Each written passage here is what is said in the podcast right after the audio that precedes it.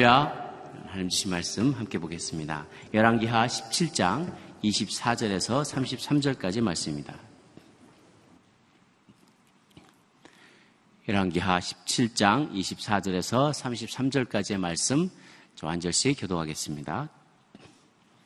24절 아시리아 왕은 바벨론과 구다와 아와 하맛과 스발바임에서 사람들을 데려다가 이스라엘 자손들을 대신해 사마리아 여러 성에 정착시켰습니다. 그들은 사마리아를 차지하고 여러 성에서 살았습니다. 각 민족들이 그곳에 섬 살 때에는 여호와를 경외하지 않았습니다. 그라야 여호와께서는 그들에게 사자들을 보내셔서 그들 몇 사람을 죽게 하셨습니다. 이것이 아시리아 왕에게 보고됐습니다. 왕께서 이주시켜 사마리아 여러 성에 정착한 사람들은 그 땅 신의 법도를 모르고 있습니다. 그래서 그가 사자들을 보내 그들을 죽였는데 그것은 그 사람들이 그 땅 신의 법도를 모르기 때문인 듯 합니다. 그러자 아시리아 왕은 이런 명령을 내렸습니다. 그곳에서 포로로 끌려온 제사장들 가운데 하나를 그곳으로 돌려보내 살게 하고 그 당신의 법도를 그 백성들에게 가르쳐 주도록 하라. 그리하여 사마리아에서 포로로 잡혀간 제사장들 가운데 한 사람이 와서 베델에 살게 됐고 여호와를 경외하는 법을 그들에게 가르쳐 주었습니다. 그럼에도 불구하고 가민족은 자기들이 거주하고 있는 여러 성에서 자기의 신들을 만들었고 사마리아 사람들이 만들어 놓은 여러 산당에 갖다 놓았습니다. 바벨론 사람들은 수꽃 분옷을 만들었고 그 사람들은 네르가를 만들었으며 하마 사람들은 아시마를 만들었고 아와 사람들은 니파스와 다르닥을 만들었고 스발바임 사람들은 자기 자식들을 불에 태워 스발바임의 신들인 아드람멜렉과 아남멜렉에게 바쳤습니다. 그들은 여호와를 경외하여 각계 각층에서 자기들을 위해 산당의 제사장들을 뽑아 그 산당에서 자기들을 위해 제사를 드리도록 했습니다. 이주한 각 민족들은 여호와를 경외했지만 그와 동시에 자기들이 원래 고향에서 가져온 관습에 따라 자기들의 신들도 섬겼습니다. 아멘. 이 말씀을 가지고 어, 잘못된 기준은 잘못된 신앙을 낳습니다. 라는 제목으로 이계 목사님 말씀 전해주시겠습니다.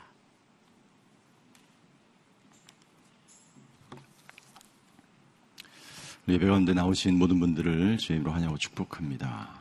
제가 어렸을 때는 아, 예배 드리는 것이 굉장히 중요한 일이었고 어, 제 기억에 어렸을 때 부모님과 함께 어, 수요일 날 오전 예배, 저녁 예배, 금요일 날 철야, 주일 오전 예배, 저녁 예배.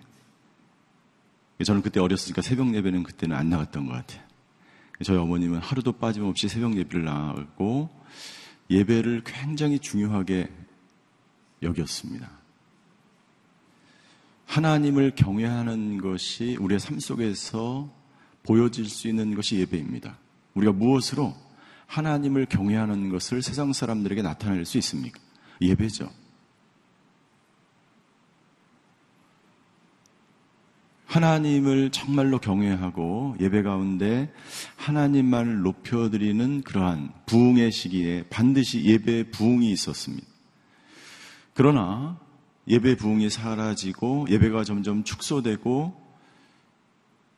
예배가 예배다워지지 않을 때, 예배에 감동이 없을 때, 예배에 하나님의 임재를 느낄 수 없을 때, 그때 보면 정말 하나님을 경외하는 것들이 사라지고 시들어지고 하나님을 올바르게 예배하지 못했던 아, 못하는 그런 아, 때가 되는 것 같습니다.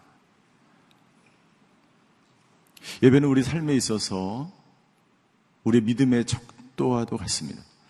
에이 토저라고 하는 목사님은 아, 예배에 대해서 세 가지 메시지를 전하고 있습니다.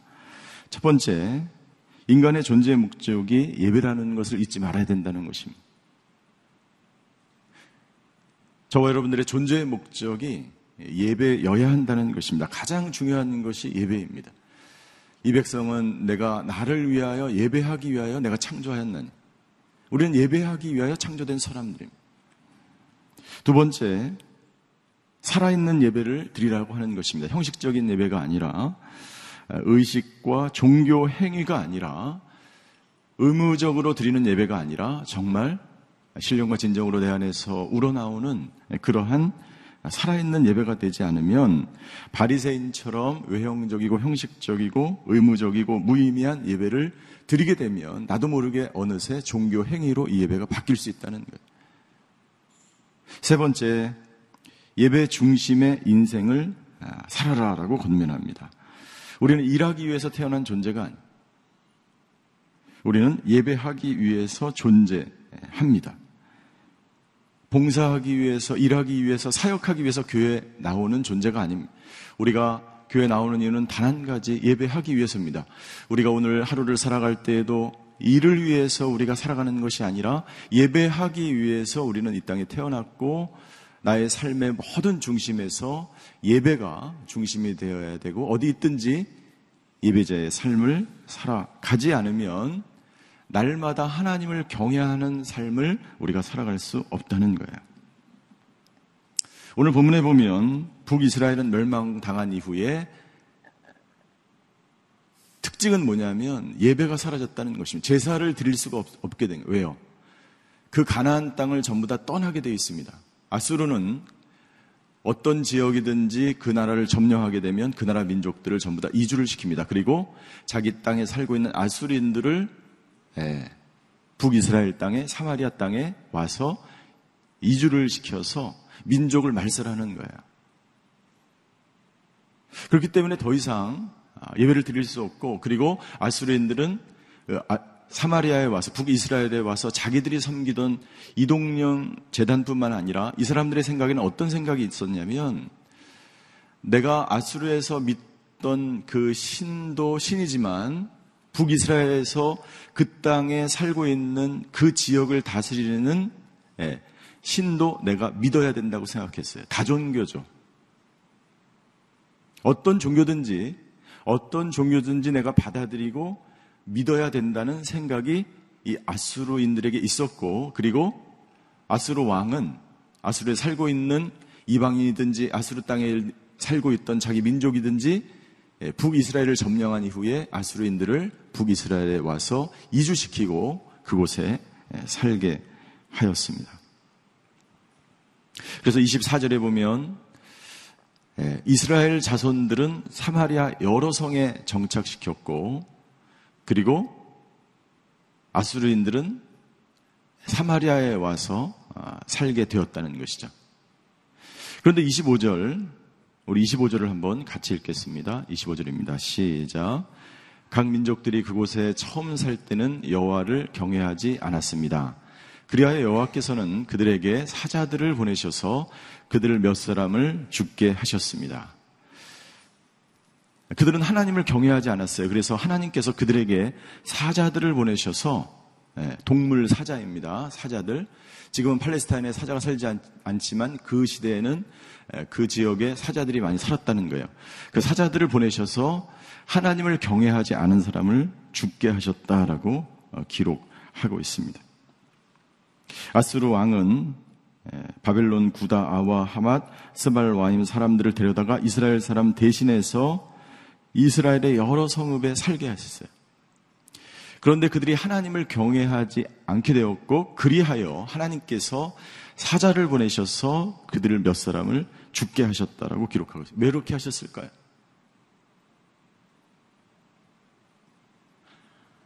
하나님이 그 땅에 하나님이라는 것을 유일한 신이라는 것을 하나님이 아직도 살아계시다는 것을 그 이방인들에게 보여주시기 원하셨습니다. 그리고 또한 그 땅을 이스라엘 백성들이 떠났지만 여전히 하나님은 그 땅에 하나님이요 신이요 여호와라는 것을 이스라엘 백성들로 하여금 알게 하셨고 그들이 포로로 잡혀갔지만 그들이 언제 돌아옵니까? 예, 남유다도 멸망하고 바벨론 다 흩어졌던 그 이스라엘 백성들이 다시 가나안 땅으로 돌아오게 됩니다. 그래서 포로로 잡혀간 이스라엘 백성들도 하나님이 그 땅에 여전히 살아계시다는 것을 이스라엘 백성들로 하여금 깨닫게 하게 하기 위해서 하나님은 예, 사자들을 보내셔서 하나님을 경외하지 않는 아수르의 이주해온 그 사람들을 가서 치신 거예요. 사랑하는 사람, 성도 여러분들, 하나님은요, 하나님은 아무리 우상을 섬기고 아무리 어두운 땅이고 아무리 척박한 땅 아무도 믿지 않는 그곳일지라도 내가 살아있다는 것을 언제나 말씀하시는 하나님인 줄 믿습니다. 그래서 성교사님들이 가는 거예요.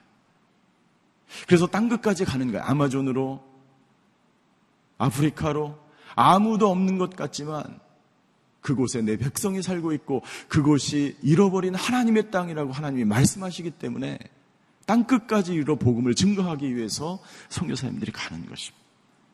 하나님은 말씀하시는 내가 살아있다. 내가 그 땅의 주인이며 내가 그 땅의 모든 민족으로부터 영광을 받고 경애를 받고 예배를 받아야 될 하나님이라고 하나님은 말씀하고 있는 것이죠. 그런데 이방 사람들은 이방 사람들은 이것을 어떻게 해석했냐면 그 지역 신인 또 하나의 신을 우리가 경배하지 않았기 때문에 그 수호신이 그 땅을 지키고 있는 수호신이 벌을 하고 어, 노, 노해서 우리가 이런 일을 당한 것이라고 생각했어요. 26절입니다. 26절. 이것이 아시리아 왕에게 보고됐습니다. 왕께서 이주시켜 사마리아 여성에서 정착한 사람들은 그 땅의 신의 법들을 모르고 있습니다. 그래서 그가 사자들을 보내 그들을 죽였는데 그것은 그 사람들이 그 땅 신의 법도를 모르기 때문인 듯 합니다. 예. 즉 그들은 유일하신 하나님 여호와를 받아들일 뿐만 아니라 그들이 가지고 있었던 신도 믿고 있었기 때문에 그 이주한 사람들이 그 땅에 살고 있는 수호신 그분께 경배를 드리지 않았기 때문에 이런 불행이 일어났다라고 왕에게 보고가 된 거예요. 여러분들 일본 사람들을 전도하고 일본 사람들이 예수님을 믿기가 왜 어렵다고 이야기합니까? 일본 사람들이 예수님을 또 하나의 신으로 믿기 때문에.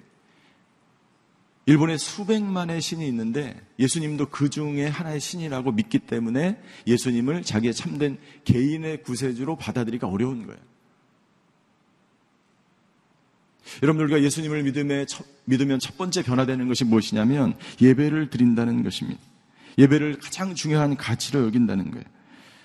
예배를 통해서 우리는 하나님이 누구신지를 알게 되고 예배를 통해서 내가 말씀을 듣고 무엇을 해야 될지 무엇을 하지 말아야 될지를 결정을 하고 선택을 하고 우리의 믿음이 자라게 되는 거예요. 그래서 하목사님은 이렇게 말씀하셨어요. 예배는 심장과 같다. 예배는 우리의 심장과 같다는 거예요. 심장이 없으면 어떻게 됩니까? 생명이 없는 거죠. 예배가 살아있는 교회는 예배가 살아있는 교회는 예, 하나님 하나님께서 기뻐하시는 교회가 되는 거예요. 우리의 삶이 예배 중심의 삶을 살게 되면 저와 여러분들이 오늘 하루 예배자로서 살게 되면 우리의 심장이 살아있는 것과 똑같은 거예요. 그러나 우리가 가는 곳마다 예배가 죽고 오늘 새벽 예배 드리고 끝나고 일주일 동안 내내 놀다가 주일날만 예배 드린다면 여러분들 그것은 살아있는 하나님의 백성이라고 말할 수 없는 거예요. 예배가 그렇게 중요한 것이죠.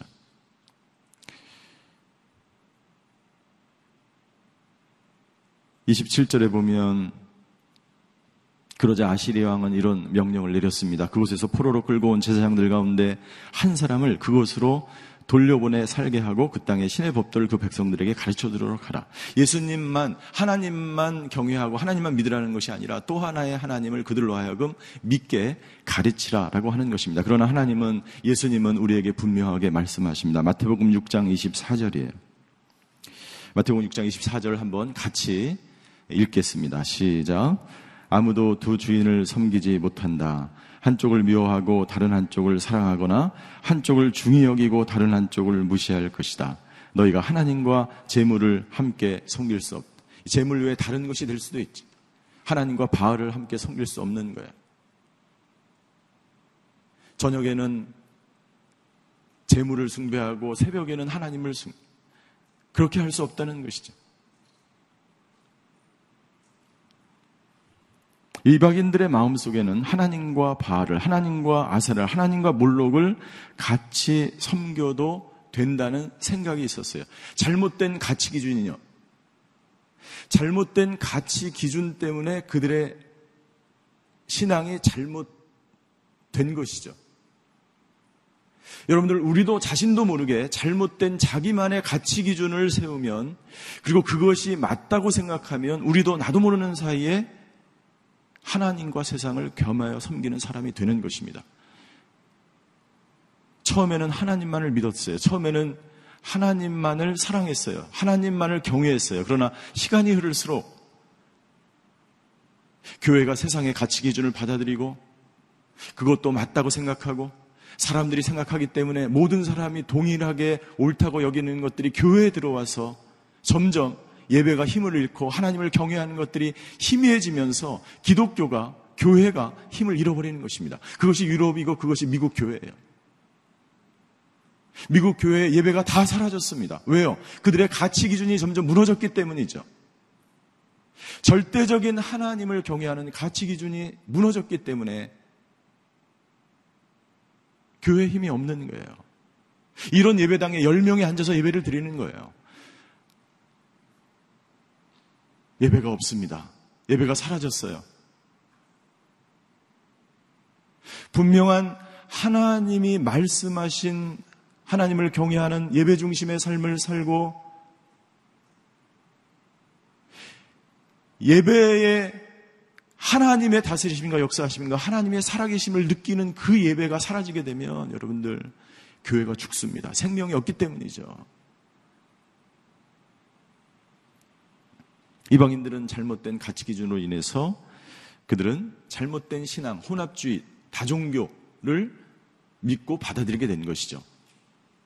만약 저와 여러분들 안에도 이방인들과 같은 하나님의 말씀에 위배된 모든 가치들을 받아들이게 되면 절대적인 그 기준을 넘어서게 되면 모든 세상적인 기준을 받아들이게 되면 우리 한국 교회도 앞으로 텅텅 비게 됩니다.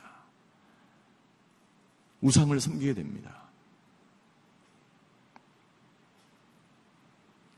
27절과 28절에 보면 네, 아시리아 왕은 28절입니다. 그리하여 사마리아에서 포로로 잡혀간 제사장들 가운데 한 사람이 와서 베들에 살게 됐고 여호와를 경외하는 법을 그들에게 가르쳐 주었다라고 기록되어 있습니다. 그러나 하나님은 이방인들의 이 마음을 통해서도 하나님은 역사하시는 분이에요. 하나님은 사자를 보내셔서 사람들을 죽게 만들므로 인해서 내가 사, 그 땅에 살아있다는 것을 보여주셨어요. 그리고 아스로 왕, 아스로 사람들의 이 수호신을 섬기는 이 개념을 통해서도 하나님은 하나님이 그 땅에 살아있는 것을 말씀하셨고 그리고 어떻게 해서든지 하나님을 경외하는 법을 그 이주해온 그 이방인들에게 가르치게 되는 것입니다. 신명기 31장 12절과 13절에 보면 이렇게 기록하고 있어요. 이방 이방 사람들은 아스로 왕은 자기들이 자기들의 수호신에 섬기는 그 원리에 의해서 하나님을 경외하는 말씀과 율법을 가리키는 것으로 착각하고 있었지만 하나님은 이미 신명기에서 이렇게 말씀하셨어요. 신명기 31장 21절과 22절과 13절입니다. 남자나 여자나 어린아이나 너희 가운데 사는 이방 사람들까지 온 백성들을 모아서 그들이 듣고 너희 하나님 여호와를 두려워하고 이 율법의 모든 말씀을 지키게 하며 이 율법을 모르는 그들의 자손들이 그것을 듣고 너희가 요단강을 건너가 차지할 그 땅에 사는 동안 너희 하나님 여호와를 경외하는 것을 배우게 하라. 누구까지? 이방인까지. 하나님이 말씀하신 거예요. 하나님의 시나리 오대로 이 역사는 움직이고 있는 줄 믿습니다. 그러나 하나님이 계획하신 그 시나리 오대로 우리가 나아가지 않고 살지 않고 하나님을 경외하는 법을 우리 자녀들에게 가르치지 않고 절대 가치의 기준 속에서 살게 하지 않으면 이 나라도 언젠가 예, 그 가치 기준이 붕괴되고 무너지게 되고 예배가 죽게 된다는 거예요. 하나님의 뜻에 의해서 아수르 왕은 하나님을 경외하는 법도를 이방인들에게 그 이주하고 있는 사람들에게 가르치는 것입니다. 절대로 아수르 왕의 뜻이 아닙니다. 하나님의 뜻이에요. 하나님의 명령이에요.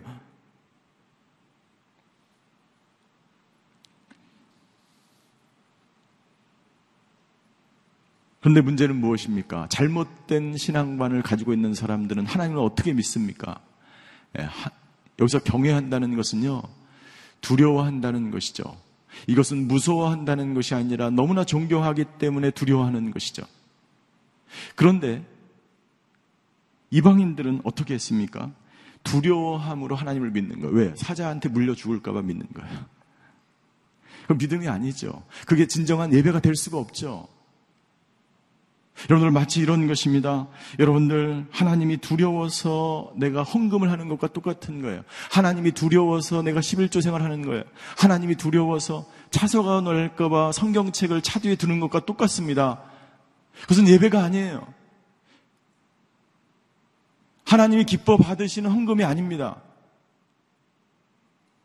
내가 두렵기 때문에 하나님이 무서워서 내가 어떤 행위를 한다면 그것은 행위주의, 율법주의예요. 하나님이 기뻐하지 않으십니다. 그것이 어떻게 예배가 될 수 있습니까?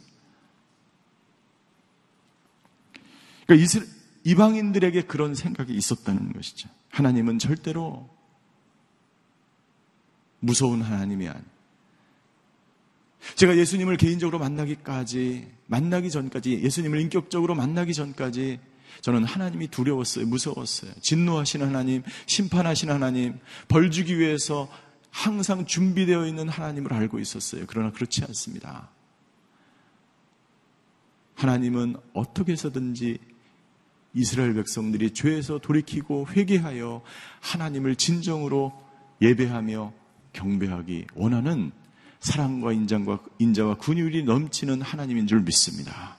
만약 우리가 지금도 우리 마음 가운데 하나님이 두려워서 내가 어떤 행위를 하고 하나님이 두려워서 예배를 드리고 기도하고 11조를 한다면 올바로 하나님을 경외하는 것이 아닙니다.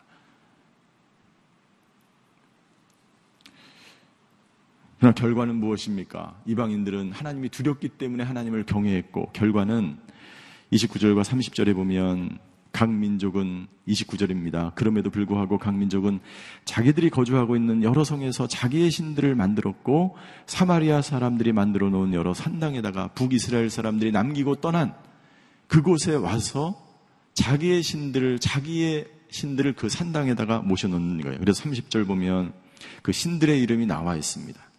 바벨론 사람들은 숲꽃 누봇을 만들었고 이 숲꽃 누봇은 그 생명의 산 밑에 해설해 보면 딸들의 초막들이란 뜻으로 바벨론에서 산당 제사를 돕던 여사제들의 초막을 가리키는 여제사들의 초막이 있다는 것은 뭐예요? 예, 그 제단이 있었고 제사를 드렸다는 것이죠. 그 신을 숭배했다는 것이죠. 굿 사람들은 네르갈을 만들었고 하맛 사람들은 아시마를 만들었고 아와 사람들은 닙하스와 다르닥을 만들었고 스발 와임 사람들은 자기 자식들을 불에 태워 스발 와임의 신들인 아드람멜렉과 아남멜렉에게 바쳤습니다. 그들은 여호와를 경외하여 각계각층에서 자기들을 위해 산당의 제사장을 뽑아 그 산당에서 자기들을 위해 제사를 드리도록 했습니다. 잘못된 가치 기준이 들어와 있기 때문에 이들이 잘못된 일을 행합니다. 어떻게 행합니까? 예. 산당의 제사장들을 레위인에서 뽑아야 되는데 레위인에서 뽑지 않고 어떻게 했습니까? 32절 그들은 여호와를 경외하여 자기들을 위해 산당의 제사장들을 그냥 마음대로 뽑은 거예요. 그리고 그 산당에서 우상을 섬기는 그 산당에서 자기들을 위해 제사를 드리도록 했습니다. 그런데 그 전제가 뭐예요? 여호와를 경외하여라고 기록되어 있습니다. 네, 여호와를 경외하여. 이것은 그 마음에서 우러나오는 하나님이 기뻐 받으시는 예배를 드리는 것이 아니라는 것을 볼 수가 있습니다. 하나님을 경외한다는 것은 무엇입니까? 악을 미워하는 것이라고 잠언 기자는 8장에 이야기합니다. 하나님을 경외하는 것은 악을 미워하는 거예요. 제일 악한 것은 무엇입니까? 네. 차라리 우상만 섬기면 내가 하나님을 잘 모르기 때문에 예수님을 만나지 못했기 때문에 네. 내가 다른 종교를 믿고 우상을 섬기면 덜 악한 거예요. 그런데 가장 악한 것은 뭐예요? 네. 하나님도 믿고 우상도 믿는 거예요. 재물도 섬기고 하나님도 섬기는 거예요.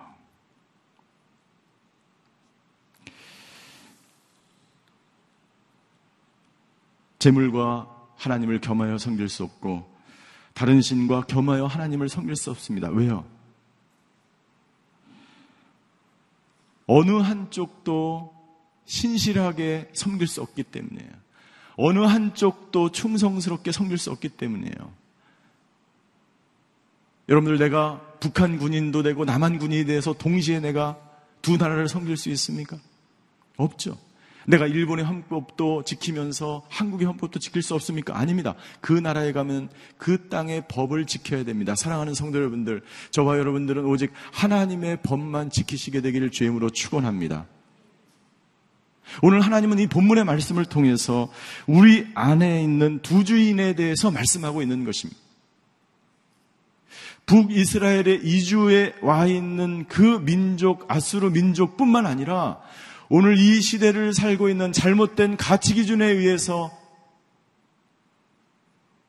우상도 섬기고 하나님도 섬기는 것이 우리 안에 있지 않는가라고 하나님은 말씀하고 있는 거예요. 그것이 재물일 수 있고 명예일 수 있고 그것이 성공일 수 있고 그것이 권력일 수 있어요. 하나님을 올바로 경외하지 못하게 하는 것이 우리를 계속해서 예배를 방해하고 하나님께 나아가는 것을 방해하고 하나님을 올바로 섬기는 것을 방해하는데도 불구하고 계속 우리가 그것을 용납하고 받아주고 잘못된 가치 기준으로 우리가 살아가게 되면 나도 모르게 우상을 섬기는 존재로 이방인으로 전락할 수 있다는 것을 하나님은 말씀하고 있는 것입니다. 두 번째, 하나님은 오늘 본문의 메시지를 통해서 사자를 보내서 죽게 하시고 아스로 왕을 통해서 하나님 경외하는 법을 그들에게 가르쳐 주었고 그리고 어떻게 해서든지 32절 여호와를 경외하게 함으로 하나님이 그 땅에 살고 계시고 하나님은 여전히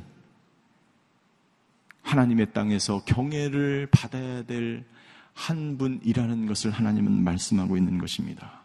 따라서 여러분들, 저와 여러분들의 환경이 아무리 힘들고 어렵지라도, 여러분들의 가정 가운데 여러분들 한 분만 하나님을 경외할지라도, 아니, 이 방송을 듣고 있는 모든 사람들이 있는 곳에서 나 혼자만 믿는다고 생각할지라도 하나님은 그 땅에 살고 계시고 하나님은 당신과 함께 하심을 믿으시기를 주임으로 축원합니다. 온 땅에 살고 있는 하나님. 우리가 경배해야 될 단 하나의 그 한 분, 그분만을 우리가 경외하게 되면 하나님은 그 땅에서 우리에게 축복을 허락하시게 될 줄 믿습니다. 저와 여러분들의 있는 모든 우상이 사라지고 오직 오늘 하루 하나님만을 경외하며 그 말씀대로 살아가며 악을 미워하며 하나님 한 분만을 경배하시는 하루가 되시기를 주님의 이름으로 축원합니다. 기도하시겠습니다.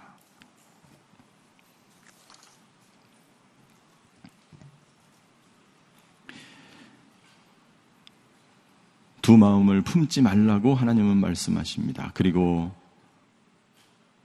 두 마음을 품은 자를 미워한다고 시편 기자는 이야기합니다.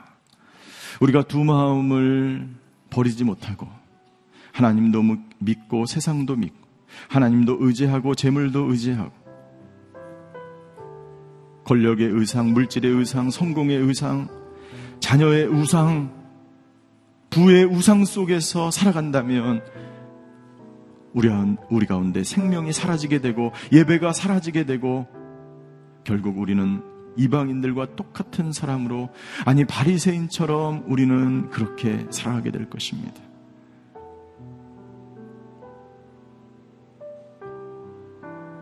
하나님, 우리 한국 교회 우상이 무엇입니까?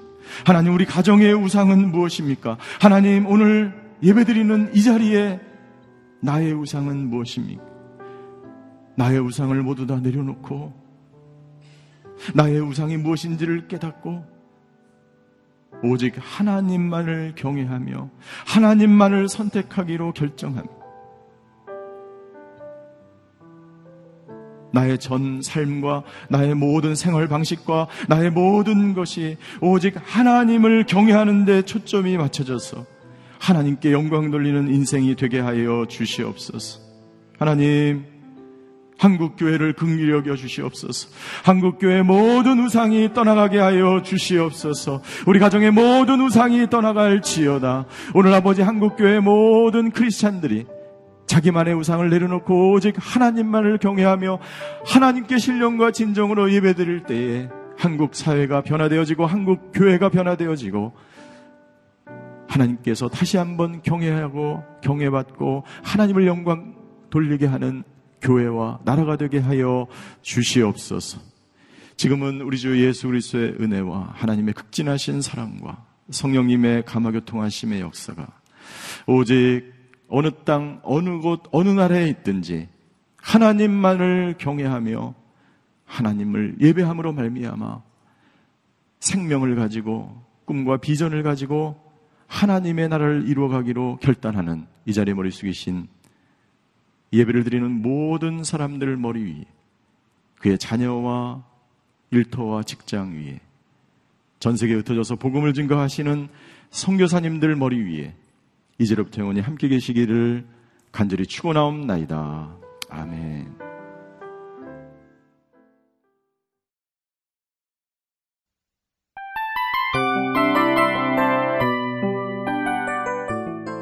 이 프로그램은 청취자 여러분의 소중한 후원으로 제작됩니다.